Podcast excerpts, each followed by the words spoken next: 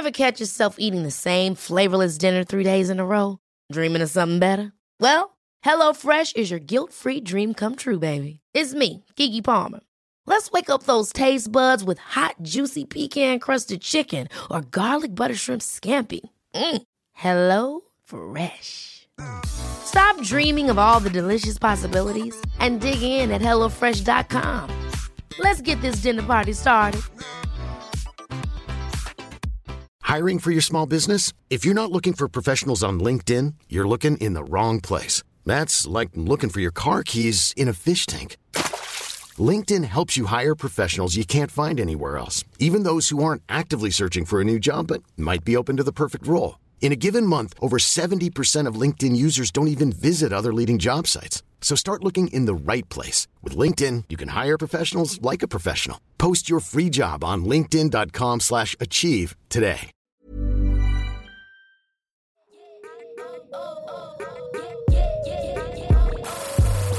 Hi everyone, welcome to another episode of the Dope Black Woman podcast. I'm Leanne Levers, one of the co-founders of Dope Black Woman, and today we have two very special guests. Welcome both of you, Henry and Peter. I'm going to allow you to introduce yourselves and welcome to the podcast. Thank you so much for joining me to be put in the hot seat and answer all these questions from our Dope Black Woman community. Thank you, thank you, thank you very much. So Yeah. I don't think I had a choice. Like, you make it seem like I chose to be here. That you strong armed me.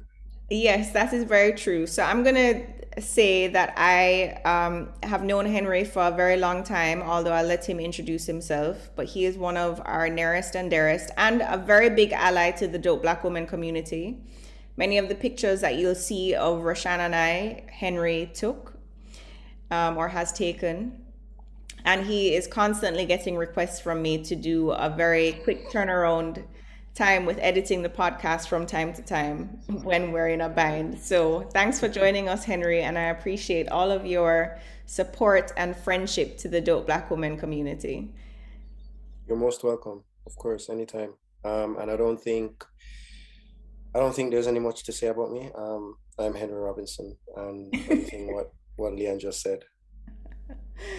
We're going to get into that in a second. And also, I'm going to welcome Peter, who I'm just meeting for the first time today, but seems like a lovely individual. And he is friends, very close friends with Rashan. And Rashan gave me the opportunity to meet him, and he has agreed to join us today. So thank you, Peter, for joining us. Feel free to introduce Yes. yourself. Tell us a little bit about who you are. Um, well, my name is Peter, as you know. Um, I'm a pastor in training, um, but my professional job is I'm an entrepreneur. I specialize in sales. Um, yeah, as, as you said, very close friends with Ashan. Um, our friendship sort of started when um, we met many years ago in um, a retail store she worked in. And yeah, from that day forth, we kind of grew, connected, and yeah, we've made it to this point. So yeah, that's me. Thank you. I didn't know you were a pastor in training, actually. That's interesting. So we have two very diverse opinions and backgrounds to answer um, these questions. And Henry, well, let me, before I get into that, let me say that um, the reason that I wanted to do this episode is because, as I was saying to Peter earlier, many of us as human beings hate unsolicited advice um, maybe more women, maybe women more particularly than than anyone else. I certainly hate unsolicited advice, and this is an opportunity for women to ask questions and for us to invite the opinions of men, of black men from the continent and from the Caribbean and from the diaspora to answer their questions anonymously. So what we did was we asked our dope black woman community to to submit questions, which I have a few of them here. And we have involved Henry and Peter to answer some of these questions for us. So, what I will do actually before we get started on the questions is one of the things that we always ask anyone who comes on the podcast is what makes you a dope black person? Henry's shaking his head because he's heard this question asked many times before. So I'm going to ask Peter to go first. Peter, what makes you a dope black man? Wow. Um, I'm already on the spot. Um, you know, I, I I like to consider myself as someone that's very reserved and humble, so it's just difficult to answer this question without trying to sound arrogant or um, over cocky or confident. Um, but I would say, I would say what makes me a dope black man is my journey and the trials that I've endured and made it to this point, knowing others who've gone through the same stage and have died or or they're incarcerated. So for me, that's what that's what makes me dope that I survived. Well, okay. That's a great answer. And hopefully through the questions we'll talk a little bit about a little bit more about what your journey was and um, and how you kind of worked through it. Henry, you're gonna ask this answer this question as well. Don't think that you will escape it. And the reason you, both of you are so bashful and like humble individuals, clearly. The reason that we ask this question is because this is an opportunity for you to celebrate who you are, celebrate how amazing you are without it being self indulgent or without mm. it being boastful. It's just being honest and just talking about you just gassing yourself for a hot minute. So just Henry gas yourself for a second. No, that will never happen. that's right. Um, that's right. I mean, all right. So not to not to try and even give similarities to um, what Peter just said. Um, I think for me, uh, it is the balance between living in what is called for two categories: what is called a first world or developing country, and then not also that, but like what is a predominantly white country and what is mm. predominantly a black country and trying to like not just live but to try and excel in both. You know? amazing. That's a very good point. That could be a whole podcast episode all to itself actually. Thank mm. you for that for future reference. Um, so henry you are jamaican correct? Yes i am. Yes but have spent a lot of time in the uk i just added it recently. I think it's it's a decade now like wow 10 11 years and Peter, you are of Ghanaian descent. Yeah. Um, and you're married to a Trinidadian. Yeah, that's correct. So this is nice. We have a nice mix of cultures taking place, and we'll so hopefully the that will be reflected in the questions because many of the women were interested in answering or having these questions answered by men on the continent, but also men in the diaspora. Okay, so um, let's get into something very simple, which might be applicable to both of you. I'm not sure. How nervous are you about your hairline receding? oh. well, I mean, obviously this is a podcast, but I'm actually seeing Peter, and Peter has a bald head. So, I mean, yeah, so you know what? Let me tell you, and I and I, I and it's the same thing that is with Peter. No, reason I don't really have too much of a problem is because um, I have a beard, and I feel like mm-hmm. you know if you have a beard, a full you know full full fledged beard, then it don't matter. You just rock the bald head and you're good. Um, but for somebody who has had dreads for some time, and I'm regrowing my second dreads now, um, it would be a bit of a sting, but at the same time, you know, you'd rock I've it. already done it. Yeah, I've already have I have pictures of of my of me with dreads and whatever whatnot, so I can I can look back and say, yeah, remember the days. But for me, it's not that big of a deal. So yeah. I mean, it's an interesting question, and Peter, maybe you can talk a little bit about your hair journey because mm. I don't know how important aesthetics are to men. Like, obviously, women we make it most women make it a point to get their eyebrows done you know. I'm deep conditioning my hair while we're talking to you while we're talking today. Um, and you know we we some of us do you know wear makeup and aesthetics is somewhat important. And because i guess men place a certain the perception is that men place a certain uh, emphasis on the aesthetic of women. And so how does that work for you as for yourselves? Do you care about your own personal aesthetic? Do you worry about your hair uh, journey or anything else? Um, yeah, do you know, um, being honest, um, I used to carry a lot of um, vanity, um, being quite frank about my hair, because I had all the waves. And um, it used to be definitely a topic of discussion because back then it wasn't very common as it is now. Um, so it used to always be a topic of a discussion. It definitely used to be a way that I used to feel confident in speaking with women because they would comment on my hair texture, especially when they found out that I was um, African. I always get told I'm mixed, and you know that was never really that was never obviously the case. Um, but when my hairline started just chipping, chipping away, it got to a point where the reality of it was, you know, you are about to become very vulnerable, and you no longer have this thing to de- to, to depend on. Mm. And like Henry said, at that point, I said the beard has to come. The beard needs to, you know, I need to start growing my beard. I need to make this work in some kind of way. And yeah, man, I would say um, losing my hair um, in the sense of I choose to cut it. It can grow, but the way the hairline is positioned is just not, you know, it's just it's not hairlining. Like, it's just yeah, it's not exactly. Thank you. You know, it's just not. mm, it's not connecting. You know, so. Yeah. Um, but yeah, I just to be fair, I would, I personally would say, men do care about their appearance. Um, obviously, not as much as women, but men do care about the way they look um, and the way that they carry themselves or present themselves. But I feel like that does come at an older age. When you're younger, you kind of just you, you, you do care, but you just sort of flick on your clothes and just cut out the house and do what you're doing.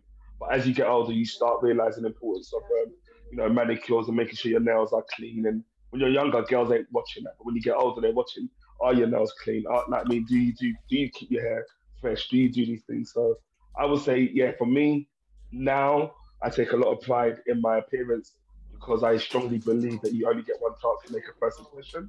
Um, and to to answer your question, my hairline receding was a problem, but then I had to find a way to accept what was happening and just allow the journey to be what it is. And yeah. It's interesting. I, I, Go ahead. I can add to that. Yeah. Right, so I mean, right, so we are different, but I guess we all get to the same point. So like for me, my hair, like you know, when I was going to school or whatever, whatnot, my hairline wasn't like a big thing for me because like I grew up in a household like my mother raised me and how I was, you know, how she, you know, when your mother carried you to the barber, I could never get a like line up shape up in the front. And her analogy and even just like my aunt's analogy in it was that we were training our hair to recede by doing that. Mm-hmm. So we mm-hmm. never actually got lines line up at the front. Right. So that's what our parents taught us. And because mm-hmm. of that, I kind of like once I got to an age where I was I was able to control how I cut my hair. Mm-hmm. I kind of mm-hmm. kind of stick to that still, right? I kind of stick to that, and my hair. I didn't know I didn't know what my hair could do because, like in Jamaica, like you're just, you know, I was just a person who followed the rule and just like keeping it low. It wasn't until I left high school and I started growing up my hair, I, I, like I started realizing how my hair looked. Mm. You know, mm just like you, people would say I was mixed because my hair was curly and whatever, whatnot, and I'd twist my hair and then mm. pull out my hair, and then it would just look this way, you know, all these kinds of things. And it was still nice, but I guess I went through another journey. By the time I, I guess I got too vain in that sense, I started thinking of locking my hair. So I'd locked my hair for a whole time, and then I cut it, and I I'd say definitely the when I really started, I won't lie, like when I when I cut my hair a couple years ago, about five years ago, um, I had dreads almost like to my bottom basically, and I cut it off. And it's when I cut it off now, I start realizing, oh yo, my hair like I got mm. this hair where girls girls go crazy. Yeah. And I, and for a minute it, it was nice. It was cool. But mm. I just mm. felt like it was just I miss my dreads. Mm. And you know, I wanted to grow back some new new dreads and like different types. So like for me, I get it with guys who always had that wave thing going on. I mean, I could have have it, had it, but I was never in that game. Mm-hmm. But what I will say is that yeah, of course, we definitely try to look as presentable. Because I remember the first time I grew my dreads, like when I first started, I made sure it was like done all the time. It was yeah, looking, well coiffed. Yeah, yeah, you know, even like slicking back the hair at the front and all of these things.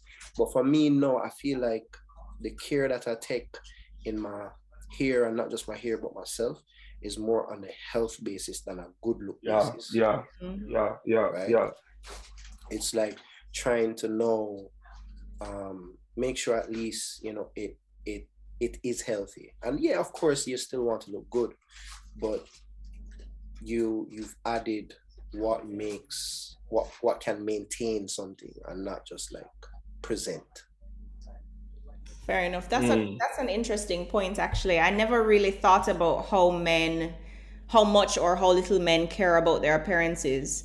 Um, you know, and I think about a friend of mine who is going bald now. His hairline is receding and it's he's holding on for dear life. Like he's trying the Rogaine he's getting like the the black shoe polish and filling in the spaces. Uh, it's going, let it go, let it go. Let it go. You just let have to go. let it go. Okay, so that's that's the advice that you're giving. Let it go and grow a beard.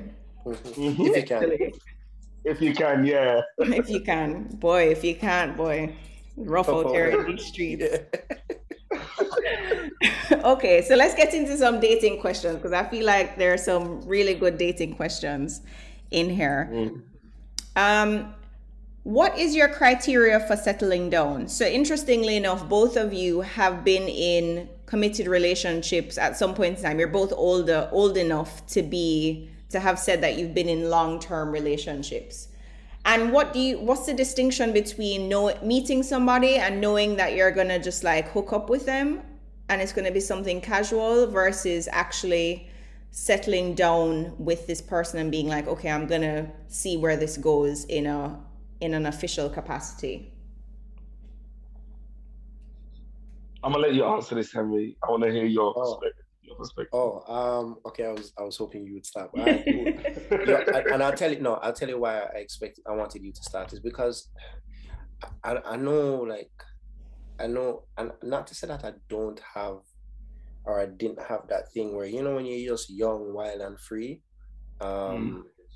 and there was no real intent, even though maybe the other person had intent. Mm. I, I, would be honest with you. It, I most likely went into it with an open mind, not knowing what would happen if this was going to last, or, you know, okay. if this was going to be like, you know, a fling or one night or like a committed thing. I'll be honest with you. Like for most of it, I would definitely say that that is how I entered it. Um, so at what point in time in the relationship do you recognize that it's something serious? I mean, so literally when I when I started realizing that I was genuinely interested in how, what can happen between me and the person, like growing wise, like what is the potential of, and I would say when you talk about like building a life that probably mm. didn't start happening till my relationship seriously like and we're talking like not like when i was in my early 20s and i was just like yeah oh my god no that mm-hmm. like when i'm talking about serious like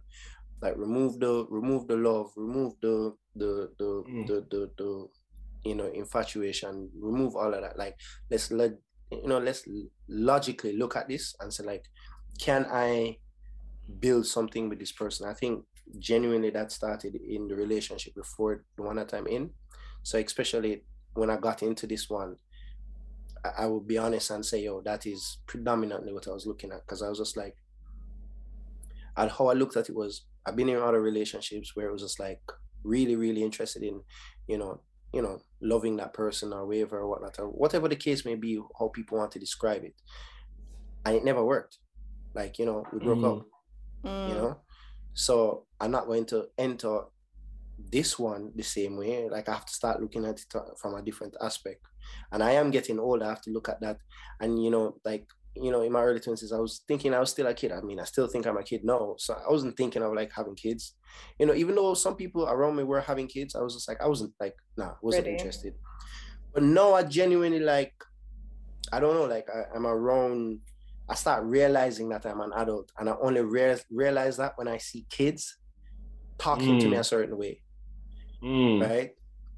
And it started making me realize, and me talking to them a certain way as well. Like, like I was giving advice to my friend's um, child, who's like she had she had the child early, and I, I just realized I was giving him advice Mm. And I realized I was giving him advice just like how my uncles were giving me advice. And I was just mm. like, oh, oh, crap, like I'm at that point now where, yeah, mm-hmm. I'm talking to people like my uncles used to talk to me. Mm. Well, that's interesting. So age definitely plays a factor or maturity, I guess you would say. Yeah, um, hundred percent. And it's interesting. Um, and Peter, I don't know if you feel this way, but my uh, partner, who is much older than me now, He's in his early fifties. Much older than you know, so he there's going to be a point where he's not much older than you.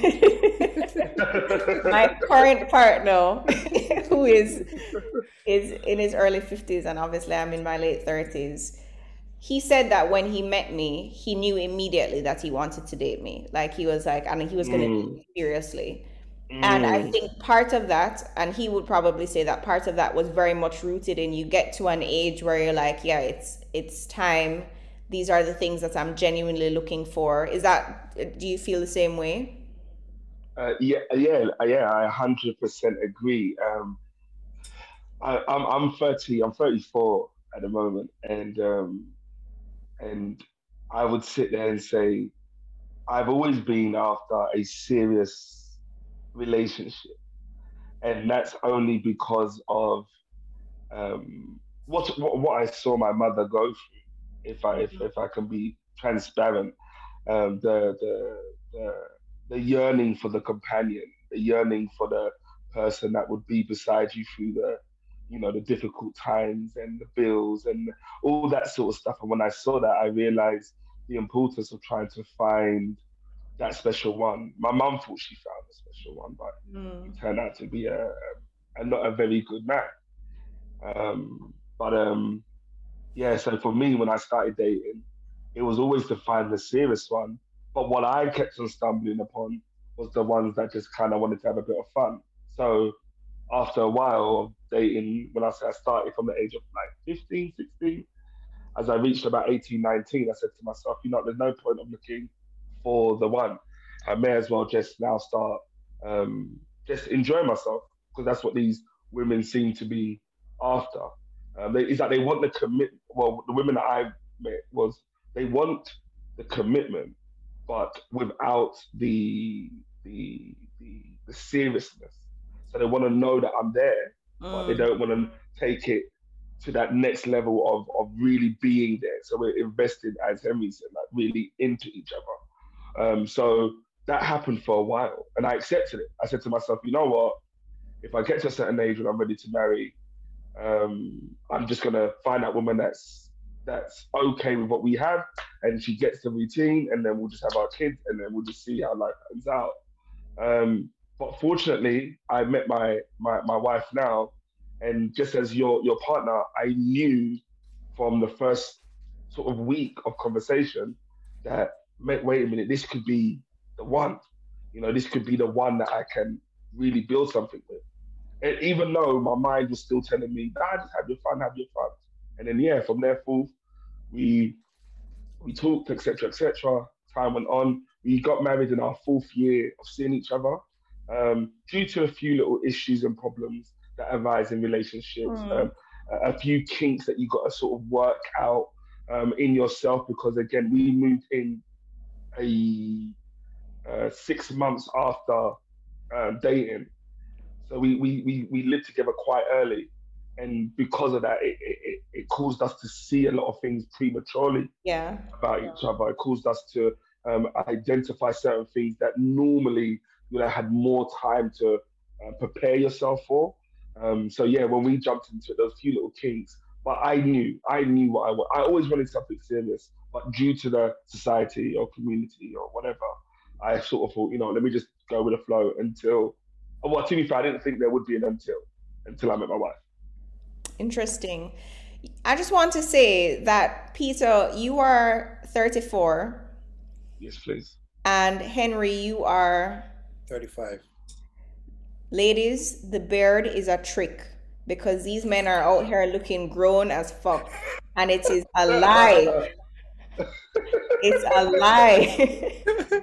they never tell you like the beard is like the the um the feet uh, like the male's makeup. Like that, this is what yeah, we, man. So I'm yeah, realizing. Yeah, man. Especially yeah. now I have like one and two gray hairs, like oh it made me look mm. like wise and elderly, mm. you know? Mm. Yeah. yeah, man. yeah, but sometimes it make it sometimes it make me feel bad because when I'm like, like so I in my community, some kids were like giving trouble. I bend the corner and the the kids and the, like the, one of the kids uh, saw me, and like they were playing and they're looking at me, you know, like, oh no no no, we, we're just playing, sir. Like we're not like causing trouble. And I was just like, sir. I'm like, sir, sir. like, like I'm a kid just like you. Pass me the ball. it's, it's funny you said it because I went into um I went into the local supermarket in our area and I found that a lot of these older women were giving me attention. Not saying that I was looking for that attention, but I found that a lot of older women were, you know, smiling and showing me a lot of love and attention. Mm. I thought to myself, when did I reach that stage? I thought I was still, you know, I, do you I, I was still, I do you one better. So I, oh, so I, when I first came here, I came here I was like 18, 19, right? Um, mm. 18, 19, I came here and, you know, I would go to Brixton a lot. And at the time, this is Brixton before gentrification. And, mm, mm, mm. and you know, you would have like right at the police, um, right at the, station as you get up, you'd have like these like um police there and they would give you like random search at times. Mm-hmm, mm-hmm. And one and two times I like where I used to live as well, like police would be there and they'll like they'll be like eyeing you down or so on. I was never a law lawbreaker, like law abider. Like my family definitely would kill me before the police even have anything to do right? Anyways, you know, and I, I remember just like police giving me attention because obviously young black man wave or whatnot. When I realized I got older was when I just came back here. I went to Notting Hill Carnival, and mm. what police was that? This there's this era place in um in Notting Hill. What they were doing is because the place is so crowded, by the time you reach around the corner, you don't realize there's like a bag of police and there's very mm. little way you can turn back around. So you're kind of mm-hmm, like mm-hmm. wedged in and you just have to go through them. And what they were doing was just picking out people, right? Mm. And yeah, they might pick out a lot of the black boys and thing and whatnot. So I'm like, oh crap, them are gonna pick me.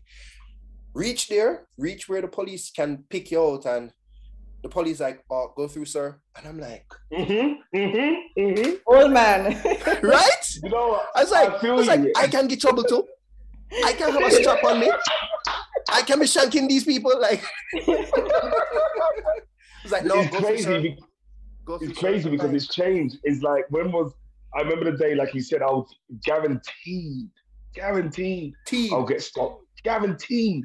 Now, nobody minds me, and I'm thinking, okay, so because so, you're harmless and old. Yeah, yeah, but you know what? It, it, it, it is a nice feeling. It's a nice feeling, but it's still it's still a form of discrimination, in my opinion. Even though some people say, "Oh, it's okay because obviously they're not troubling you," but it, it, it just goes to show that that the, the police have their eyes fixated on, on a certain specific yeah group. Yeah. Because yeah, yeah, what yeah, stops me from doing something? What stops me from, you know, Nothing. flexing in a certain way? So, yeah, it it, it it, it, it does. Yeah, the beard the beard does shift the game to an extent. It does shift things a bit. Yeah. That's interesting. That's very interesting. Um, Dominic has just joined us. Hi, Dominic. Hi, Leanne. Hi, hi Henry. Hi, um, Peter. How are you doing? I'm um, fine, thank you. Yeah, good. Not too bad. Not too bad. Sorry for being late. No, thank you for joining us. So I just want to also welcome Dominic, who is joining us. Dominic is a friend of mine, and we met through mutual friends. He's actually also friends with Henry, and he is of Jamaican background, uh, but also has spent a lot of time in the UK. So Dominic, just introduce yourself, tell us who you are, and then we ask all of our guests who come on the podcast what makes you a dope black person. So Tell us who you are and tell us what makes you a dope black man. Yeah, okay. Um, well, hi everyone. Um, so my name is Dominic Hay, um, and yeah, my background, um, as Leanne mentioned, is I'm born British, but I grew up in Jamaica. So moved to Jamaica when I was about seven years old. Pretty much my foundation years were spent in Jamaica. So primary school, secondary school, college, most of my time was in Jamaica. And then came back to the UK 2007 um, to pursue higher education, did a law degree, and then now I am I'm basically a practicing managing consultant. So I work in management consultancy, advising central government companies and bodies on their contract and commercial management strategy. So I'm a consultant. So that's what I do for day to day. Other than that, um, I'm an entrepreneur as well. So I've got a marketing business which does um, management of Facebook ads for um, SMEs, brands as well. Um, and I'm also invested in in the property sector as well. So a little bit about me. I mean, from a career perspective, um, consultant, um, investor, uh, entrepreneur, um, and in terms of me as a dope black person, that's a good question. Um, I now actually have to think of how why am I a dope black person. Um, I think a lot of it is just to do with um, being able to um, being able to know how to nav- navigate and network in, in in the UK and how to um, use my own skills to get to where I want to get to and deal with challenges mm. um, that are presented to you in the UK as a young black millennial in this country. It is not always the easiest to know how to make certain judgment calls in certain corporate environments um, and how to basically grow and like grow your career essentially um, and while doing so trying to help others as well. So over the last few months for example i've spent a lot of my time helping people who have a similar background to mine um, whether that be in law or business trying to i'm helping them get career opportunities in the legal space. And i've actually helped someone at the moment recently um, become a consultant. So that's been really a good achievement for me because now where i'm at in my career I'm able to like allow people to like help me on a project mm. or um you know tell them you know why don't you set up your own company and invoice me and I can subcontract work to you. So at the moment I think the main thing for me is being a dope black person is giving people opportunity um because the first I think 10 years of my career was focused on just me and trying to establish myself and make some money and you know just the standard stuff you know you know sort out your living and that sort of thing mm-hmm. but now uh, over the last two years it's my, my attitude has shifted slightly it's more like how can i help someone or how can i boss how can I mm-hmm. somebody who's really trying but they can't actually get a break because mm-hmm. they're they're not being you know taken seriously or they go to an interview and they don't have enough experience? So how can I actually help someone and actually kind of put them on if that makes sense? Yeah because yeah. sometimes that's all we need as as black people just a helping hand you know? So, no that's um that's pretty dope I would yeah. say that that is definitely amazing, and um, there, I would say that there may be there should be more people that are doing the same thing. And you know, at Dope Black Woman, that's exactly what we try to do: is make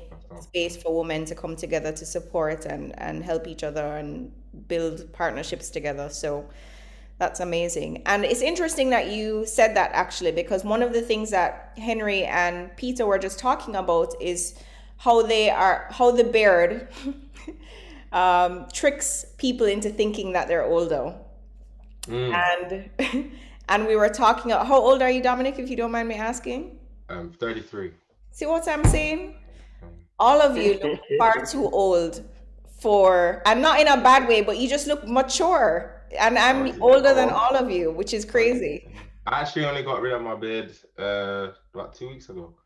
Yeah, it's. But I was actually, and the fun thing is, I got rid of it so weird. I got rid of it because I was gonna meet with a client, and I always have this in my back of my head that the beard just makes me look too, I don't know, too like mandem, and it's really bad that I think like this. Uh, it's really bad because apparently it's just in my own head and it's not true. But I just think when I'm meeting certain people or I'm doing certain things, the full on bed is like it's a bit much. I don't know. I don't know what it is. Well, this is one of the questions that mm. the woman asked. Actually, it was do do black men feel like they have to combat stereotypes that are commonly associated with the criminal justice system? And maybe all of you can talk a little bit about kind of the insecurities or the kind of imposter syndrome that you have as a result or might or not have as a result of how you're perceived in the UK. And Dominic, maybe you want to start off and then Henry and Peter you can also answer the question. Yeah, um so I don't have much imposter syndrome at the moment um, with my work because I've been a commercial manager and contract manager for like the last, ooh, at least last seven years. So when it comes to like meeting with a C-suite exec from I don't know from an organization, let's say Capita, or mm-hmm. I'm with the Ministry of Defense, right, or any organization which I'm providing consultancy support to. I don't worry about explaining my work or you know just doing the day-to-day activities but when i'm meeting new clients um, or i'm interviewing for an opportunity and i'm pitching a proposal for example um, i generally still feel like oh they're expecting to see someone who's clean shaven um, because the, the typical uh, maybe i shouldn't say it on this podcast but typical city person right or caucasian male mm-hmm. would come usually come with like no facial hair Really? Um, okay. Yeah, in my sector anyway. In yeah, law, yeah, yeah. In law, it's like no facial hair, um, just typical, you know, um, suit and tie, and just really clean shaven. So, for me, when I'm going to certain meetings, because I already am like quite broad and quite stocky, think the beard, I feel like sometimes it might intimidate them, right? Because I always say to my male friends that I don't look like, you know, like the JLS black guys, the the soft, mm. the soft kind of guys who look like, you know, friendly to like they look really like refined and polished and just like I don't know how to even describe it to be honest with you, but if you know, look at just picture J- JLS, right? um, you know the band, right? The the group. Yeah. The, let me, let me cut like. I don't feel like that. I feel like I'm too rugged no, you know who you remind me of? And I've, this is before even the podcast. Mm-hmm. This podcast. You remind me of the dude from Power. Which Ghost. one? Ghost? Yeah. Oh yeah. That's who you remind me of. you have a very chiseled face. And I guess because I've seen you in suits as well, that's the thing. Like, so mm. you remind me of the guy. I don't see as like, for me personally, I don't see as like, I don't match you with like any street or any urban or whatever mm. you want to mm. call it. When I see you, I all I think about is a dude from Power. Ghost. what about when you're not in a corporate setting, when you're just like out touching road with the man them with the mm. brethrens, do you feel like there's mm. a stereotype that's attached to you and do you feel like you have to fight that stereotype? Um, yeah, at times. Um, I get pulled over quite a bit. Um, so sometimes I feel like I have to prove that, you know, I'm well spoken, I'm you know, I'm in an established career, I'm not just a you know, a street you or, uh, you know, someone who's doing illegal activity. So I have to try and make it quite clear that, you know, like, you know, I'm, I'm polite, like, you know, I'm speaking English and, you know, good afternoon, officer, and, you know, how can I help you, that sort of thing. But um, I, I do feel like at times when I'm in just, just standard, like, you know, a tracksuit, for example, you are treated differently. But I, to be honest with you, with that one, it's a tricky one because I think even a Caucasian male might be treated differently because you know, um, your first impression counts, doesn't it? So if you go into if you go into an off license, you know, and the perce- the perception of someone in a tracksuit is, oh, they either just come from the gym or they're just they're just you know in casual attire. But then someone immediately comes in in a suit, you know, they look you know like they're a, you know an important person or someone who is you know um you know coming from a meeting or whatever the case might be. So I don't necessarily feel like I feel um stereotype automatically. But I think when certain people see you, the perception that you give off um, can come across at times like, oh, you know, um, I wonder what this person does. And I feel like in the UK, especially, you're guilty and then you're proved innocent. Yeah. Mm. If that makes sense. So you're. I agree. I agree. Mm. Um, the one thing I would say though, for me, um, it's different for me obviously because I'm in the creative section. So I I don't have I can dress and I, mm-hmm. I, I to be honest, the more I guess weird I look, the better. You know, I think my, my even yeah, even for me, yeah. I think even for me, I might not even look as artistic as I guess the normal Joe because I pretty I dress pretty straightforward. Um, I mean, I think I would say I'm just a notch below, like I guess the guy that goes into the guy who goes into a suit in, into work with a suit. His Friday attire would probably be what my regular thing is, Mm-hmm. Mm-hmm. right? So, like, I mean, obviously this is a podcast, but you can see me like I dress like this all day, every day. Henry is currently wearing a tam and Oh, a sweater. yeah. Yeah. I mean, yeah, and Mm. I have the like I would wear like the turtleneck version of these. Um, I mean, obviously Mm. not in the summer, but like, yeah. Mm. So for me, I I don't have that issue, and especially, I don't know. It's been very interesting for me because I, you know, from Jamaica and everything and whatnot. Um, like I acknowledge that obviously, you know, people look at you different just because of you know your skin skin tone and stuff. But like that has never really been a major issue for me. I came here when I was 19. And I came here from a country that is predominantly black. And I think how I looked at things, I guess immediately as I realized how I looked at things compared to like kids, um, well, kids at the time, um, grew up here. I walk into the bank and the manager and the, the janitor are both black. Whereas in a country like this, it's not particularly the same. So Mm. I, you know, I, I kind of like, you know, and I have to understand that also, even in Jamaica, I kind of probably grew up a bit privileged as well. But at the same time, I never had an issue with Mm. how people were looking at me. Mm. Um, I know I was, I knew it happened, but I never, I it didn't change how I felt about how I was dressing or who I was or whatever. I just dressed how I felt personally. I felt good in. I mean, mm-hmm. not to say that there are probably not other things that might have changed, but as it comes to like dress and my appearance, no, I just made sure I was clean and you know everything was like, yeah, I never really changed my clothes or anything like that because of it. And Peter, If, what um, about you? Because you're you are in a different sector from both Dominic and Henry. So Yeah. and you grew up here. So yeah, so so for me, um, when it comes to my pastoral work, obviously the way you dress is a representation not only to the ministry, but um, it's it's a way that people can feel comfortable. Um, I have my audiences, so when I'm out in front of a larger crowd where it's predominantly the older generation, I tend to dress in a way where they can relate to me and and and not look at me as um, who's this you know young guy with lack of experience.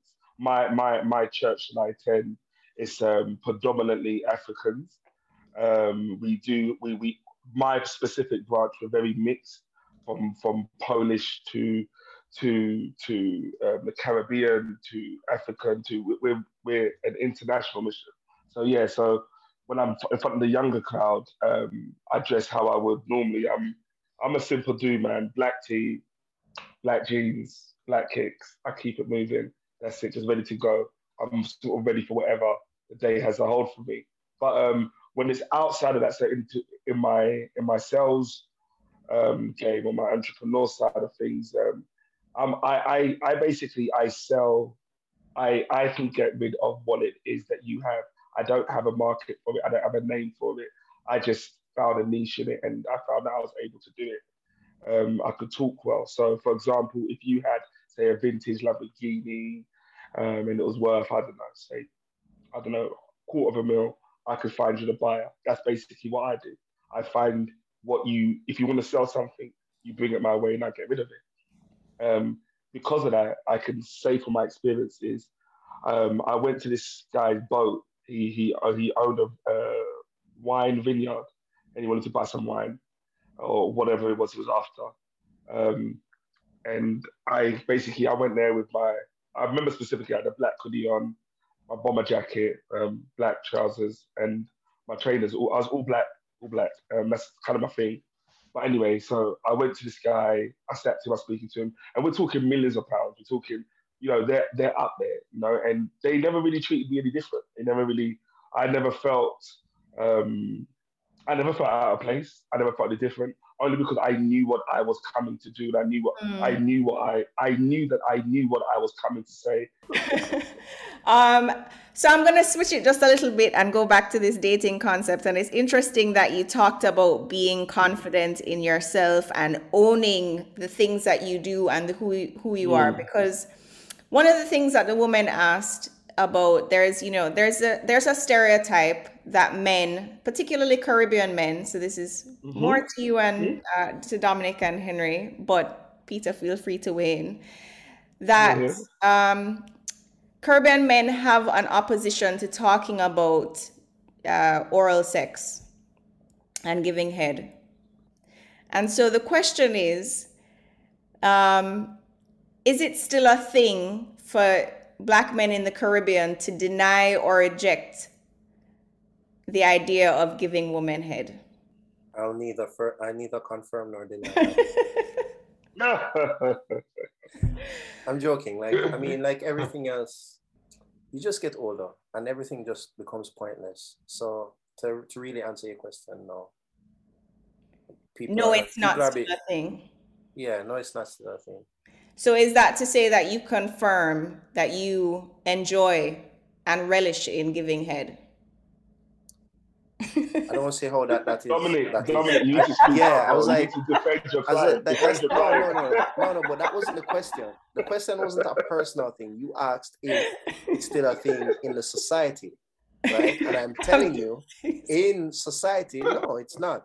It's not a thing that we we kind it, people are more open. I'm not saying that people still don't deny it. Fair enough. So Dominic, where where does this come from? Like where did this thing about men not admitting to giving head? Like why is that a stereotype in why is that a thing in Jamaica? Uh it's a mixture of um, can you hear me? Yeah. Mm-hmm. Oh, it's a mixture of um I mean just from based on my experience I could say growing up it's been influences from music, just the culture. Um, I remember growing up and it was, it was um, oh, was it Twins of Twins? Yeah, Twins of Twins. It was like um, you, like at school. I remember you can't say oh Manchester. You ever say Galchester? You can't say um, I'm gonna check my Hotmail. Why Hotmail? Like, like yeah, yeah, yeah, I'm like, I'm like, yo, I'm just checking my email. Uh, I'm like, oh yeah, no Hotmail. Like, yeah. And then like, I remember just like, and then it was like, I remember being in Cornwall, and I think, what was I doing again? I must have been drinking or something for my drink. And when you just come to me and he, it's like, it's like, oh, why are you straw? And I'm like, what do you mean? Like, I'm like, like yeah, so, I, just, yeah, you're stuck. You're stuck. Yeah. And I'm like, and then you're yeah, yeah. and the man will go, ah, yeah, what? yeah, and it's like, yo, like, it does get ridiculous. It's so we're ridiculous, not, we're not trying to, yeah. So it's it's just you, are young, you didn't. It's just I had all I know is I grew up and that was just the way of things. So it's just mm-hmm. like, no, you can't do this it's just like a you're it's just like a no, just like a no. And as you get older, um, I, I remember being 21, I never had a woman ask me to go down on her or nothing like that. Um, and then 25, didn't have anyone ask me again. And then the woman I was going out with at that time, she was like, she was really like open and like just she would want to go, you know, give head and stuff like that and go down on me. And then I started to think about it and I thought, well, the music's kind of changed now. Um, what people were really against, some people are now open towards it. Um, I remember even the musicians saying a woman shouldn't be freaky. Then Vybz Kartel said, "Freaky gal, them gal, them in love." Mm-hmm. And then it just, mm-hmm. it just it, the trend, the trend just changed. So I was like, "Oh, is it that deep?" And then I always said to myself, "Well, provided it's like my wifey, is my woman, like, and I plan to like, you know, maybe get married to her, that sort of thing, then then okay, maybe my mindset needs to change because I want to, you know, obviously please her. But if it's a situation where it's just any any girl that you just pick up off, you know, from Revolution, hell no. But it's just like I don't know where you've been, sort of thing. But if it's my personal woman and it's like it's just me and her rocking, you know, we live together, we're we're we're, we're an item. Then I thought, mm, my, you know, I, I'm being silly here because I think a lot of it as well in Jamaica, it came from that girl could be you know, like you know, Jamaicans are really sometimes a bit cocky. They're like, oh, we take where that boy they get. Like, Yeah. So it's just like, oh, you're going down on someone who was sleeping with someone else last night. So it's like, yuck, sort of thing. But my mindset started to change as I grew up. I thought, well, my woman is with me 24 7. We live in the same house. We're engaged or we're married or whatever the, whatever the case might be. Then maybe my mindset needs to change. Like, really? Mm. Is it that, that y- you know? yeah, so- you're right. But I mean, just to sum it up, literally, I mean, as you get older, you start questioning things yourself. You know, you you stop because yeah. before you weren't questioning it. When you're younger, like that was- it was just a yeah, thing, yeah. Them and just it's- they it's- told it's- you the rule. yeah, and you that- follow it. exactly. And and the rule applies, Leanne. It's to everything, right? And I don't want to I don't want to upset anyone, but I don't want to upset anyone. But I question. I started to question a lot of things as I got older, and I'll be very careful what I say. Um, so as I got older, I started to think, well, why do I support Arsenal? I support Arsenal because I was given the T-shirt of Ian Wright when I was young from my father. Fair Then enough. I thought to myself, why am I Christian? Oh, my mom brought me to, to church from my kid. Why am I not Muslim? Why am I not supporting Liverpool? And I used to think, hang on a minute. I need to kind of find myself because I'm only doing things based on what's being Mm. told of me from a kid, sort of thing. You know, it's the same way where you're told go to school, get a job, go to school, get education, get a job. And then when you're mid 20s, it's like, oh, why are you not an entrepreneur? Start a business. And it's like, hang on a minute. I've spent all these years trying to work out how to get a career. And these are the rules to life. Now you're telling me I must like buy something from Mm. Alibaba and resell it and make profit and and I'm, I'm supposed to be a- Mm, an mm. entrepreneur and create some big software and sell it and make millions overnight. Like, give me a chance. Like, I just, I'm just Mm. starting to understand the rules of the world here. Do you know what I mean? So, So, So- I don't so want to this upset is- anyone, but the, the, the whole like religion once again, it's the same thing. And that I know it's to- totally different from going down and oral sex, right? But it's just, it would in Jamaica, it was just a rule. Like it was a rule, don't go down on no gal. And then it's, at home, it was a rule, like you must support Arsenal. It was a rule, you will be a Christian, read your Bible. So it was just a rule. That's it. That's how the only way I can explain it. Do you still support Arsenal? Yeah, I do. Okay. and so does my son. You, you see what I mean? Mm. And, and we're not doing great. we're not doing great. But have you ever? oh, In the 1970s. Pop, pop, pop, pop, pop, one shot. But you know, you know- I- you know what's that's the funny? But I can't change now because it's like it's it's loyal and like it's it's it's it's, it's no you're not. No, you change can change. You just you choose not to. And No, I I'm, I'm can't, saying. I'm not. No, no, I'm not even trying to be. I'm not throwing out. No, like you're you're right. I feel as if like, and this is the whole question for me personally. It was just Mm. like there's no rule to this thing called life, right? Mm. But yet there are people who, when you came into this world, told you that these are the rules when there is no rules, right? None, brother. And I mean, I feel like the quicker you just kind of figure that out and you start like looking for your own rule, because that's what they did. They found their own rule and they now impose that rule on you, Yeah. right? Facts. Because you're right, like it's it's same like the, the, the religion thing. Like, why am I so fortunate to be born in the right religion? Why was I so fortunate? There are millions of people who weren't fortunate, quote unquote, to be born in the right religion. Why am I so fortunate?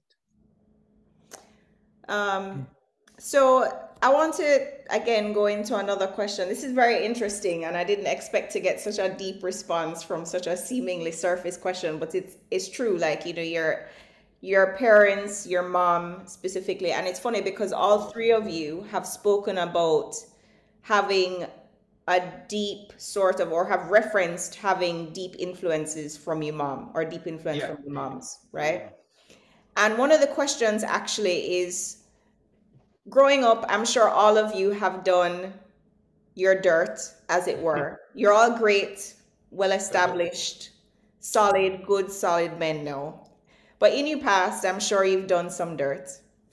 So, how do you kind of discern treating a female or a woman poorly? Because I'm sure all of you have regrets in terms of how you've treated women at some point mm. in time in your life, versus having this like overwhelming respect and love for your mother, who is also a, a woman. So how do you reconcile that for yourself? And uh, Peter, if you start off, because I remember you saying you growing you growing up seeing your mom not being treated well, right? Yeah, yeah. Um, you know, I, I like this question because it's it's something that I feel like is not really um, addressed um, in terms of men. Um, this is my opinion that we men, once we reach that point of um, enlightenment, we we kind of shine away uh, uh, from the fact that we we did wrong and automatically put ourselves on this ultimate pedestal and, and expect to be praised for who we've become today, especially in our relationships. Well, for me, what I that's what I found.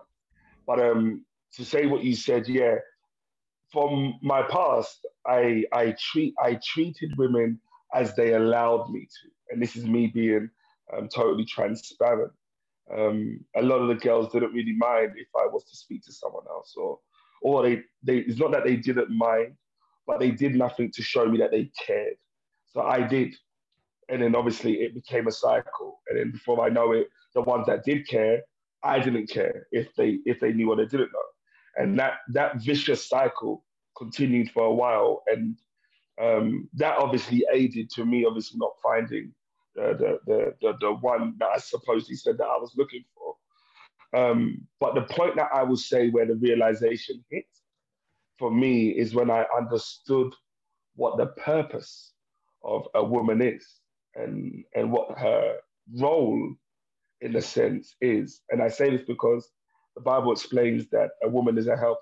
When Adam, when Eve was made, she was made as a helper. And when you understand what a helper is, it means that that person has the solution or the answer, or they can guide you into the right place.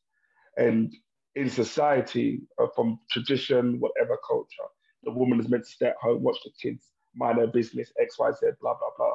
But then when you use a woman for who she is and her purpose and her value, you'll see that one, you'll get more out and two, she'll be she'll feel fulfilled. She'll mm. feel fulfilled in the sense of she's not just that piece or that pawn in your life that just comes to say that oh I've acquired a gal and that's what it is. She's more than that. So when you understand that she's your helpmate, then you will realize that she's again, like I said, she feels fulfilled, you feel fulfilled. And not only just that, the relationship moves in the direction it needs to move in. And this is what I think that in our community, um, well, not even in our community, I just feel that people need to understand that a woman is more than what she is, that the society has said, and the narrative of well, some of the narratives that's been pushed out there that a woman can do what a man can do and X, Y, Z. I believe that that's dangerous um, narratives, in my opinion. I believe that you're setting up a woman for failure because a woman can't go out and, and do certain things that men can do because she she's not built that way. But then when we when we push that narrative and people exercise it, we create the negative habits or the wrong traits where we find that in our society now, women are moving like men like for example, Cardi B has a song that says, I don't know if it's Cardi B, one of those artists has a song that basically says, you sexy when you dip in. I refuse to use the profanity word, but you sexy when you dip in. And it's like, hold on, women never used to do that. Women sex was such an intimate, powerful tool, and you know, it meant a lot to them. But now women are sexy like, whoa.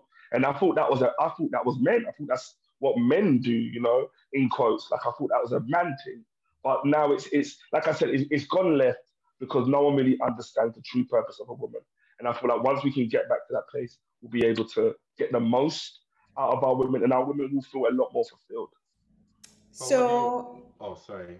oh no, I just I, I feel compelled to respond to this. what can what can what can what can't women do that men can do? I don't I don't fully understand. Yeah. So for me, um, the words that you're using are a little bit problematic for me because okay, okay. I don't think that anybody, man or woman, mm-hmm. like to to have reckless sex should not be a man thing because to have reckless sex is not necessarily something that anybody should be doing.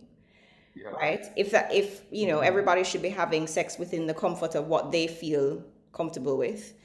And the idea of a woman having a quote unquote purpose or being getting the most out of her objectifies her as, as a tool.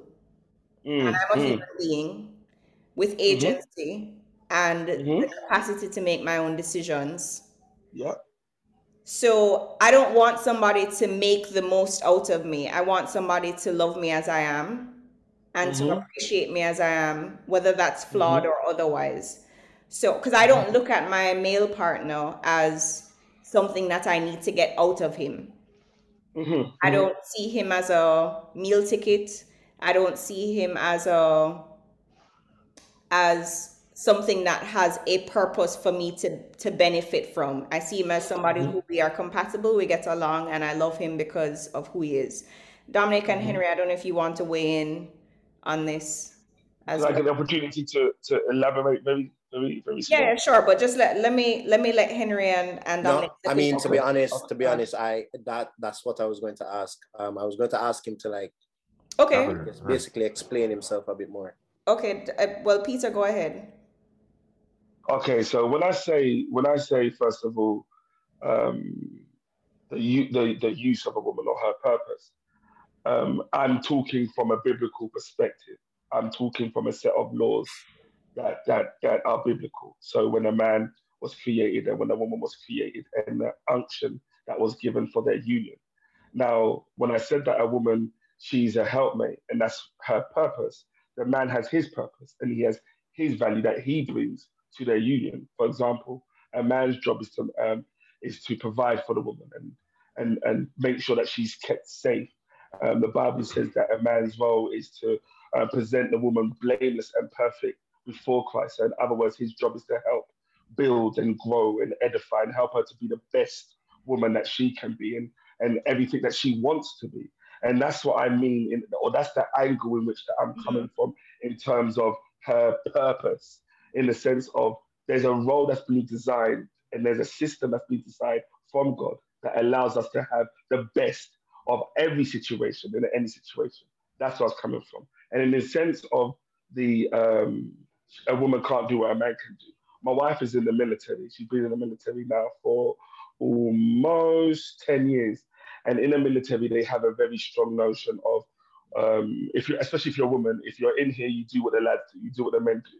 And over those 10 years, she's always come back to me and told me that um, there's certain things that women just can't do or are more strenuous to do or more difficult to do. And the men should take lead to assist or help them do. But you find that in the army, you're left in that position where you've got to do it. You know, whether you're a woman or not, you've got to do it.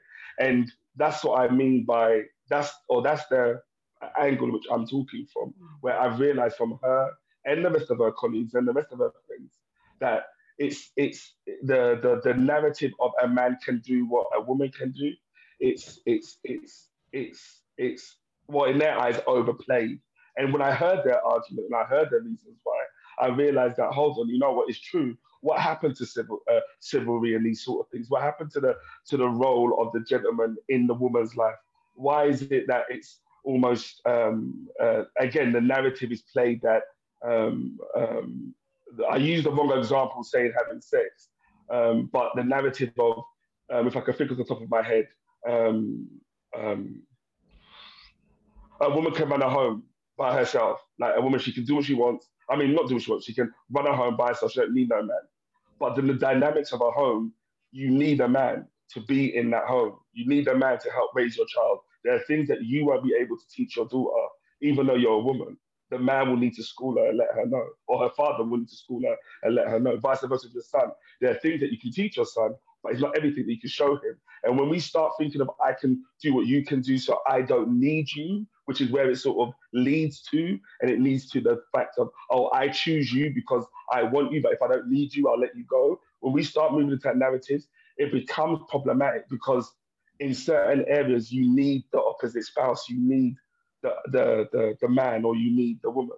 So that's where I was coming from. Okay, so you you you believe in clear gender roles. That's what it sounds like to I me. I wouldn't say. I wouldn't when you explain your wife in the army and not being able to keep up with certain strenuous activity like the men, what I'm inferring from that is what you're saying is yes, a woman plays a, a supportive role in the household and is very important.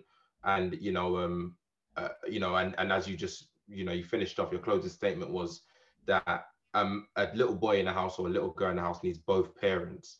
But what you're trying to say is that that uh, uh, what I'm taking from what you're saying, correct me if I'm wrong, is that a woman is is is is, is like a helper, is like an assistant towards the man. Is that what you're saying? See, see, and this is uh, so. That's how it's. Inter- I might have interpreted it wrong, but I was trying to. Yeah, so so purpose is uh, the best way I can describe it to probably put into better context is yeah. you have the head and yeah. you have the neck. Without the neck, the head can't move, right?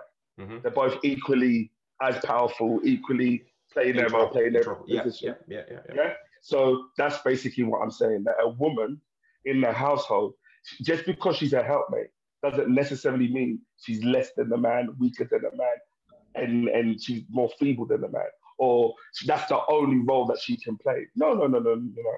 She assists, and, and just because just because she's the neck doesn't mean she's not important. This is the point I'm making. But society will drop the whole gender role sort of perspective and make it seem like like like you're you're you're you're picking at someone in a or, or a group of people in a specific kind of way when it's it's not that deep.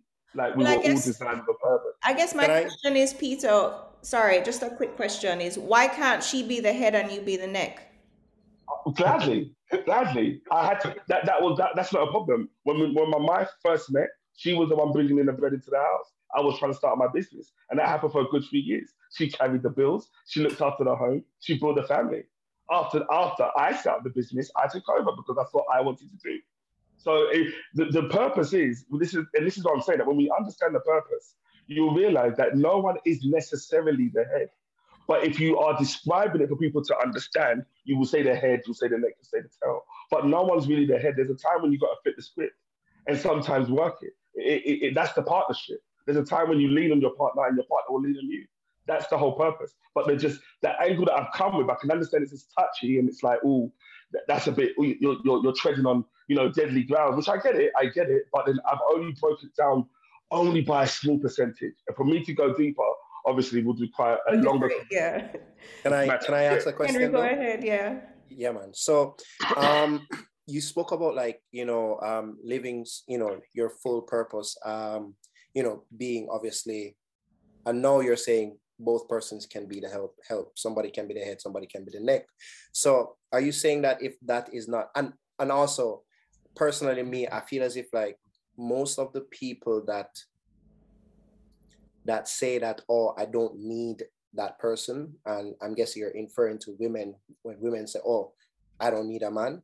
I feel like that is very small compared to the people who actually say that they need a man in their life especially when it comes to raising a child. I don't think that that is mm. something where you have when you have people who are single parents that most of them are saying that they don't need somebody. I don't think that that is the case. Mm. Right Mm. I do believe that the ones who are saying that, and I'm not saying that there isn't, but I don't think that there you can compare the people who are saying they would because I know a lot of single women who you know that still want a man that still but that's, want that's, somebody. That's from your that's from your but again that's from your perspective and i know a lot of women that believe i don't need a man and i can do it um, myself. yeah no but compared to women who say that they need you're saying that it's more it's more i, I, I didn't i didn't I, I never said it's more you said i said it's more i'm just saying from the perspective of the women that say i don't need a man I mean, here's the thing we're always going to have that. We're always going to have people who are going to believe that they don't need a person. And I, and I get that. But uh, what I'm trying to get at is um, you were say you said that you were grown by uh, by a, was it a single mom? Yes, sir. That's correct. Cool. So would you say that she didn't live her full potential? In what sense? In the sense of I just, just, I just, I just, as a yeah. No, no, no. If it's in just life, that's that's a separate matter. But I'm talking in the sense of a man and a woman, the union, the constitutional union that is between a man and a woman that God has designed. That's that's the perspective I'm talking about. Now, if we're talking that perspective, I don't feel my mum personally is fulfilled in herself at the time when she wasn't with anybody. At the time, because she, she's married now, but at the time when she wasn't with anybody, there were things that she was going through and struggling with that if she had a man around, it wouldn't be the case. And that proved the, the point that the fact that when she got married, that those things that was the issue then and, the. And what was she struggling with? What was she struggling with? just ra- uh, raising the kids, um, you know, running the home in general because she had to work as well. She had to, she had her job she had to do. So getting the kids ready, just the, the general movement so, of the so, house. So, so like getting the kids and so let's just say she had somebody to assist her who wasn't her partner, right? Would you say that that Mhm. is something that could be like her parents could, you know, the kids would raise be, be raised properly? And what I'm trying to get at is basically, I, I I understand what you're saying, but I feel as if like we live in a world where nothing is hard set and fast, right? Like y- your mom, your mom's in a relationship now, but she had to do what she had to do, and especially when you showed the example of your wife being in the army, all of what you said was just on a physical matter. There is going to become a mm-hmm. point where there are things that men physically can't do, and what they use is machine to compromise that, right? So Mhm. I'm just trying to like the only example that I'm hearing for women can't do certain things is a physical thing, and that when and I agree because I have my own. But giving thing. advice to your child is not a physical thing. Giving Uh, advice to your child is you talk. Sorry, sorry. Can I Go just on. say not a child, not a child. I'm just no, saying here- when you use your wife as an example, you you you are you said that there's certain things that they can't do that surpass them, and but from the example that I'm hearing, even is- down to the way they spoke. But I, I'm only we have to say that I'm only I'm only I'm trying to touch on certain things that um, that that that I feel that are, are relevant to the point that I'm that I'm trying to sort of Okay. establish. No, But but what okay, I was okay. saying. Sorry, can me I, say- can I just can I just say Oh, something? go ahead, Sorry, Dominic, go Before, ahead. You, before you speak, there's a there's a few things here, right? And there's a conversation has kind of digressed slightly from the first yeah, question. yeah, Yeah, That's it yeah. But but just to sum up what you guys are saying is this, right? So repeat a situation. I'm not gonna go into his personal situation or, or how he how he was raised, but when you say things like she may have not been fulfilled, I find that slightly unfair as well because I'm coming from single parent household. Same. Where, where where for me, I think, well, my mom's done a decent job with me, and someone there's a difference between companionship. There's a difference between a man, you, you- know, your mom's now married and she has a husband now. Okay, great. She has a companion and she has support. But what I'm hearing is she couldn't have had that without a man. She could have had someone helping her helping her out with the kids by an aunt, a cousin, a brother, a sister. And in terms of financial support, she could have had financial support from a friend, a brother, a cousin, a dad, or someone else. Doesn't necessarily have to be a man. How So, long would that I- So I agree with the approach that I'm a man. Hear me out, because I'm a Christian. Hear me out. So a man who finds a wife, number one, I completely agree, right? mm, By favor mm. the Lord. So it's not like I don't agree with the union of man and woman in a household, right? Um, Mhm. I, I'm in a household right now. My, my, my fiance is in the bedroom with my son, and I'm here in this in my office, right? So I completely Mhm. agree, and I understand the benefits. So don't don't. I'm not trying to play devil's advocate or trying to catch you out or anything like that. But what I'm trying to say is, I think it it, it can sound slightly unfair to women, right? I'm not saying this as well for, for Leanne. Leanne, Leanne, I'm a virgin, but it's it can sound a way because I've watched a lot of women do it on their own single-handedly. And I also have a friend, a male friend, who is actually raising his son by himself because the Mhm. mother isn't of sound mind. I'll leave it there. Mhm. Right. So Mhm. I feel like it's possible, but it does come with challenges, right? Mhm. And the other thing I heard you mention, or was it um, Henry mentioned something like you hear women say, "I don't need a man." You gotta also dig deeper into that. A lot of that is just anger, frustration, I mean, Yes, let, yes. let down, just being Yes. let down by men. They don't necessarily Yes. mean that. There's a lot of women who say, Yes. "Oh, I don't need a man. Men are dogs. All men are shit." Yes, yes, yes, yes, yes. Independent, Beyonce, all of that. Right? It's not true. Not not all of it is true. So Agreed, but there are there are up. This, this is the point I'm making. Is that it is not true. You're correct it's not true. of what they're going through, but there are those that genuinely. So you're telling me you haven't met nobody or no girl that genuinely believes she don't need a man. Let Yeah. me Oh yeah, There's let me let me I think they can do it. I ones generally feel like they can do it. I feel like they can manage. let me They, they can, let me speak no. in at this point in time. Sorry, since I'm a woman, and I'm yeah, I let me just say, I personally have never said I don't need a man, right? But I will agree with Dominic that many of the women who I know to say that is after several years of being consistently mistreated Mhm, by mhm. men. Mhm. Mm-hmm, and mm-hmm. I genuinely don't know anyone who will say mm-hmm. they don't need a man. They will say they okay. can't deal with they can't deal with the trials and tribulations that yeah. come with dating someone and it is yeah. much easier emotionally sometimes financially physically mm-hmm.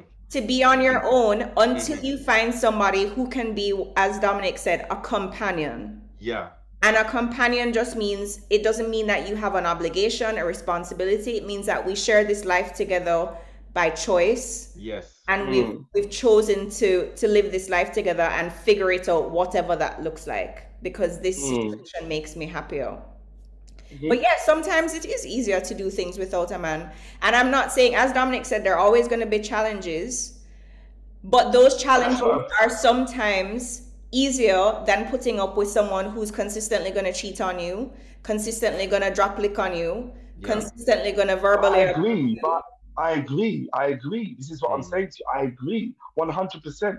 If uh, if if the person in your life is is uh, um, uh, making your situation worse, and especially if you've got children involved, then yes, hundred percent, you you lock them off and you ride it out and you do what you have to yeah. do because that's what you need to do, hundred percent. But then again, I'm only speaking from one narrative, one perspective. I haven't touched or bothered to even go to the other areas, but I'm speaking just from the perspective of the ones that run with it. There's women out there that run, I don't need a man, I'll do my thing, rest there, I need a man for? and those are the ones that I'm sort of addressing in the sense of it's it's yes, you don't need a man, and yes, you could manage and do it well, but the I use the children for the main reason in that aspect because the child is the one that's going to end up lacking or missing something for the fact that you're saying I don't need a man, and that's that's that's more of the my again that's more of like the the, the perspective I'm speaking from. But again, I agree. If the, there's many reasons why women say that, and obviously to go into that would be a whole other subject. But I yeah I agree. Some women don't mean it, and there's some women out there that do mean it. And again, I can say this from the women, some of the women that I know that are on that narrative, and they've been on it for years, and they, and, and, and they believe it. They don't need a man. They don't want a man. I'm saying, what about sex? What about this? They say, no, I don't really care. I'm doing my thing, and X, Y, Z. And I say, okay, cool. That's you, no problem. But there's there, there's a missing link as a Christian man. There's a missing link when you do that. You're affecting. You're you're creating bigger or deeper issues for for your child and for yourself. That's my. Yeah, I agree. That that's there is bigger issues and there is consequences of not having a man or not having a woman in the household when raising kids. But with the where we are now right is women are earning more right? Women are in senior positions at work. Women are getting promoted because not not just because there's statistics in workplaces now that says need to have certain but genuinely being recognized yeah, but they're generally being recognized so some women are making you know a lot of money 100k 150 yeah yeah and they think they think well I, I don't need a man because I can cover my mortgage, I can cover my bills, and mm-hmm. take my child on holiday. That's one. That's one perspective. That's yeah. one. That's one thing. And then if I I, I don't want to deal with the, the the stress or the as the another perspective. Yeah, yeah, yeah. Eating the yeah, and whatever the case might be, right? And a man having a bag of women on you and embarrassing you. So you have those kind of yeah. women, but then you have some women who have just been scorned and they just can't deal with the the mental yes. um, challenges that it comes with. Yes being disappointed again. And the same with men. It's not just one sided. I've got actually 100 percent a male friend right now who's who's he's, he loves Kevin Samuels and he doesn't want a relationship. He literally just like yeah, because yeah. there's a bad yeah. jokers out there just want to use me because I've got my big job. Yeah. So it, it's both sides. It's both sides. Yes. But this is a that's a big topic. So going yes. back to Leanne's point about um, what has made our mindset change from maybe doing dirt in the past? I think that was your question, and we kind of yeah. Yes, it just just just to answer your question, just conscious that I didn't answer it. Um, um, and I don't think Henry answered as well, but just to answer it's just once again time. So um, time. So gone from a place where you know you once again grow up, don't really know yourself man fi have enough gal and gal in a bongo. Mm. And you just you don't really respect I, I used to I'll be honest with you, I never used to respect women. I used to just think, well, my mom's great and my sister's great, but there's a lot of women out here and they're just they're not really good. Like one minute, I used to be a promoter from quite young. I used to put on parties. I'd be like, one minute I see you over here with my man, next minute I see you over here with my man. So I think like you're not serious. So I think, well, that's the energy and vibe you're giving off. So I'm gonna match that. So I'm not gonna take you serious because you don't come across as someone who is looking for commitment. So why would I do the most and wife you? I'm not gonna do. I'm not gonna save you, right? And then be looked at as like an, an idiot. So for guys, Leanne, there's a few things that we have to deal with. Number one, we don't want to look silly. We don't want to be mm-hmm. in the street with someone playing uh, playing um double six, being a poser with someone who is you know for the street, all right, and everyone knows her. Then number two, all right, you don't want to also you want to protect yourself. You don't want to give your all to someone and get nothing in back. You don't want no return on investment. If you're going to invest in someone, you know, take her out, buy her flowers, make sure that you're considerate, um, buy thoughtful gifts, spend time with her, invest in her you want to make sure you get something back. And if you're not, what you're going to do is say, you know what, I've learned from that last investment, it didn't pay off. So the next time arise, I meet someone, I'm to just actually not take it so hard and not come on too strong and just like go with the flow. Now, another reason, so that's two reasons. Another reason why a man might not want to settle down or treat women like that is relationships come with cost. They come with um, maintenance, and it is not cheap to upkeep to upkeep with a woman. And even though even though it's not transactional, and I, I hate making it sound like this, but when you have a when you're in a relationship, you have to deal with birthday presents, anniversaries. You have to deal with, and even and, and even even if your woman isn't materialistic, you have to at least like she might. I'm not saying she wants a Gucci bag, but she definitely would at least want to go Nando's on the anniversary or go out and do things and then you got gifts and then you've got christmas and then you've got all these different things and then eventually it's holidays and then maybe you might hear oh my friend is doing this i would love to go on holiday too and it's like it, it's it's a lot to maintain and upkeep so for a lot of guys they continue with the dirt because it's easier just being a, a guy who you know you rent a flat you rent out one room to your brethren you live in one room and you just chop and change every now and then. It's lower maintenance. Now, there is a debate. Some guys will say that um, it's actually more expensive dating than being in a relationship. I beg to differ because when you're in a relationship, if you're actually investing and you're going towards marriage, it, yeah. will, it will lead to a mortgage, it will lead to a wedding. And let's say you just do a simple wedding and it costs you 5,000 or even 2,000, you do it at a registry, registry office. Then it comes with kids, then it comes with nursery fees. Nursery mm. fees are mm. 900 pounds minimum. It comes with a car, it comes with an expense. So for some guys, it is cheaper just um, dating or cut and go through or even even buying sex. It sounds so bad, but I know guys out there who just say, you know what?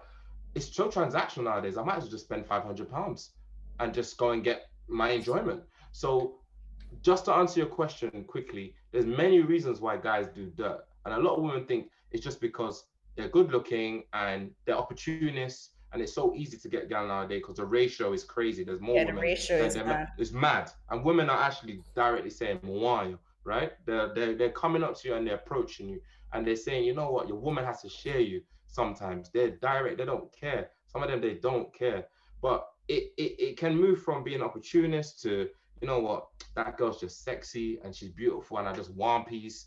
It, it it's different reasons. There's there's mm. probably about eight reasons, if not more, why guys like you know do dirt. But then a lot of it, as I said, it comes down to time because I know the same me even last year isn't the same me now. And mm. the, the, me three years ago, five years ago, I can't lie. Like uh, like probably five seven years ago, I wanted to have I used to have four or five gal at the same time like literally. And I would leave, I leave one and I would bathe, I would bathe at one and I would in my car have a little rag and like wipe myself, spray on a cologne, change my top, make sure there's no makeup on me and all sorts. And then my phone's on flight mode, and then my battery there have another phone, and it's just a lot. And it's you're in bed and the phone's on this mode, and it, and it's like you know what, this is you never get tired. It's exhausting. I'm telling you. So there's many reasons, but once again, with time, your energy will start to go different places. And going back to the what I mentioned earlier, I, I genuinely believe a man when a man finds a woman or a, a wife, he definitely things change for him because I know some of my friends who one of my friends is is is Christian, he's big in church, his mom, his dad's a pastor. And he said that scripture to me once, and I was like, okay, bro.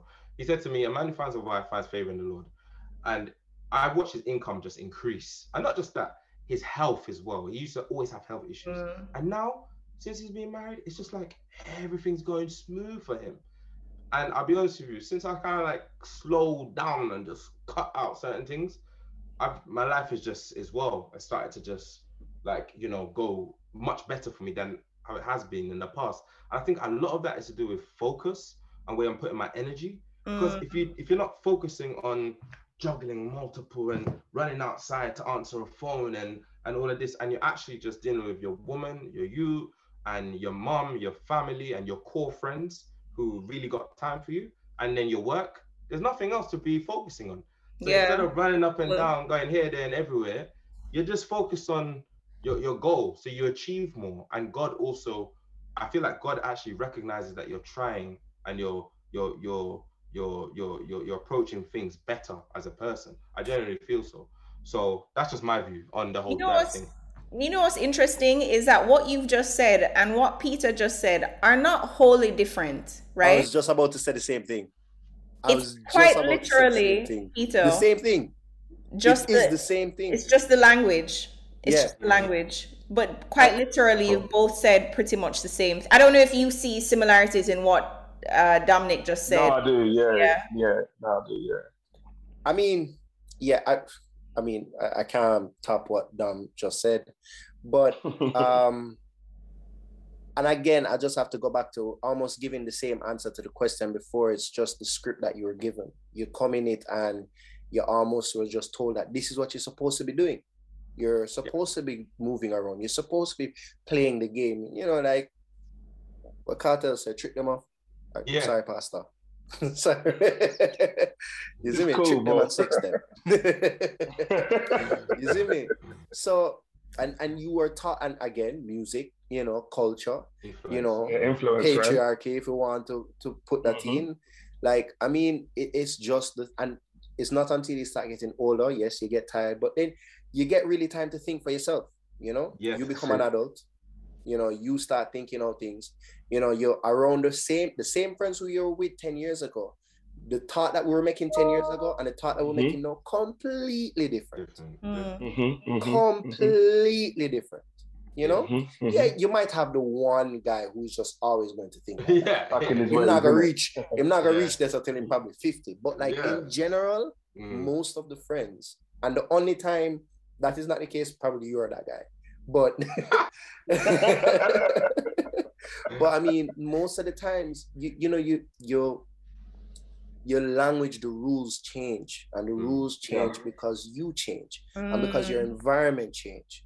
You know, and at the end of the day, yes, it was all great when I was like 16 and they were telling me that this is was and I was living off my mom's like like spending money. Like it was all good then. It was all yeah. good. But like yeah. No, no, I literally have the same problems my mother have: bills, mm-hmm. rent, mm. you know. So you have so to spend wisely. Exactly. Exactly, and I do agree. It's expensive. Yeah, it's expensive. It's expensive. it's, it's not. A, it's not a poor man's sport. It's a rich man's sport. Yeah. Mm. I'm telling you. Interesting, guys. Interesting. Okay, so I'm gonna wrap it up by asking everybody one last question, and we'll try to keep it as brief as humanly possible. No, what do you find most confusing about women? See, I, I would answer, but I don't want to answer just in case I get attacked again. So I'm gonna just, I'm gonna just you. I will answer, but after the man them answer, so I can be politically no. correct. Peter, this is no, a safe space. You are not, no judgment whatsoever, right? And I think this is the purpose. Is that the, the point is, is for us to be able to express ourselves as as yeah, organically yeah. as possible and to talk through that. And actually in talking through what we've just talked through we all came to a consensus even yeah, though it was a little bit of a difficult road to get there but we got there. So i think um i've, I've only really dated black women but for me what i've experienced over my well dating and being in a relationship is a common theme. And women always act like well, not actually, it sounds bad, but I, I'm gonna say it. They like said, you know, communication is key, and they're like the strongest communicators ever. But I find it confusing because every woman I dated hasn't been the best communicator. True. And and True. what I mean, but I give I'll give you examples, right? I've had a few of these situations where they will, you know, you come home, you've had a bad day at work, and a woman might be venting, right? So you have a dinner, and a woman could be venting to you or talking. And I've learned recently, as again, once again, yes, yesterday's price is not today's price, Dominic, because last year I would, if for someone venting to me, my mom, my sister, my woman, whatever, I would straight think of, oh, a solution. But sometimes women come in, at, they come at you and it's just, it's not even a solution they want. They just want to just vent and just like moan and like crack a bottle of Prosecco and just have some emotional support. And I used to think, I'm not like this. I don't want to just talk for talk's sake. Like, I don't want to talk Better? until nine about the same your boss. And, and, I'm thinking, why don't you just get a new job? I'm like, all right, here what we are gonna do. we're gonna go on Indeed.com, CW jobs, and we're gonna change, and we're gonna we're gonna tweak your CV, and we're gonna maybe get you another job, or we're gonna go back to your old job where you were happy, but you know you didn't get the pay rise. Maybe they'll give you a pay rise now. But then then you're told, oh no no no, I don't, I don't want to do that. I, I used to get, I don't want to do that. I don't. Why are you telling me to do that? And I think, but you're moaning about something. I'm giving you a solution. So I used to find it.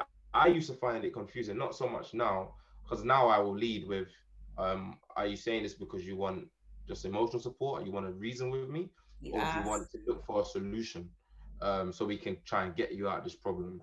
And it's the same thing, even if they're moaning about their female friends, or like, oh, she did this, or she said this, or what do you think about this? And I think, hmm, you really want my opinion? Or have you already made the opinion in your head and you want me to just agree with you? and it's the same thing with even food. It's like, all right, oh, shall I have, should we have steak or sea bass? And it's like, what do you really fancy? Are you asking my opinion? Are you thinking what's the easiest to cook right now? Like, I, what I find is confusing. Women sometimes it's just like they already have the answer in their head, and they just want you to repeat it, or they just want to have just the emotional support or someone who they can have like just a brethren who they can just reason with and just chat shit with, kind of like the man who just chat shit, not look yeah. for an actual solution. They just want to have a bottle of prosecco and just moan and just bitch about something, right? Sorry for the bad word, Pastor, but no. they just want to just moan. Oh, God. They just. I just want to say that this is what I did ah, yesterday. Fraxon Height. There you go. Yeah, the, the rose one, and uh, yeah, that, this is it, and that's expensive as well. That one, man. Bloody hell. but yeah, so you you you get me, Leanne. So yeah. I find I used to find that really confusing, but literally probably about 2020, I realized, oh, I need to stop. I need to kind of take accountability and think, don't just look for a solution and fix the problem, which is just the alpha man approach of, you know, there's a problem, let me give you a solution. Sometimes just just be like, oh, really, baby? Oh, that really going? John, oh, like, all right, yo, mm. he that, that's, mm. you know, and just and just like hype up the situation as well. you know what I mean? Like it's Real Housewives of Atlanta or something. And then after that, just on. Then, then after that, I will go and do some man thing and just be like, okay, great, yeah, I've done, I've done my bit for society. Time to go and you know go on the phone with the them and just yeah. Start out my peace of mind. Yeah, but yeah, that's that's the that's the most thing I found confusing over the years. Um, a good one. That's a good one. Do you know what's funny is that every married woman that I know says the exact same thing about their husband is that they will have the solution to a problem, but they almost have to trick their partners into believing that they come up came up with the idea themselves. It's very interesting. So I, I think a lot of these issues that we've discussed today, or a lot of things we've discussed today, are present in the other sex, but mm-hmm. it's about finding the individual that provides the right balance for you.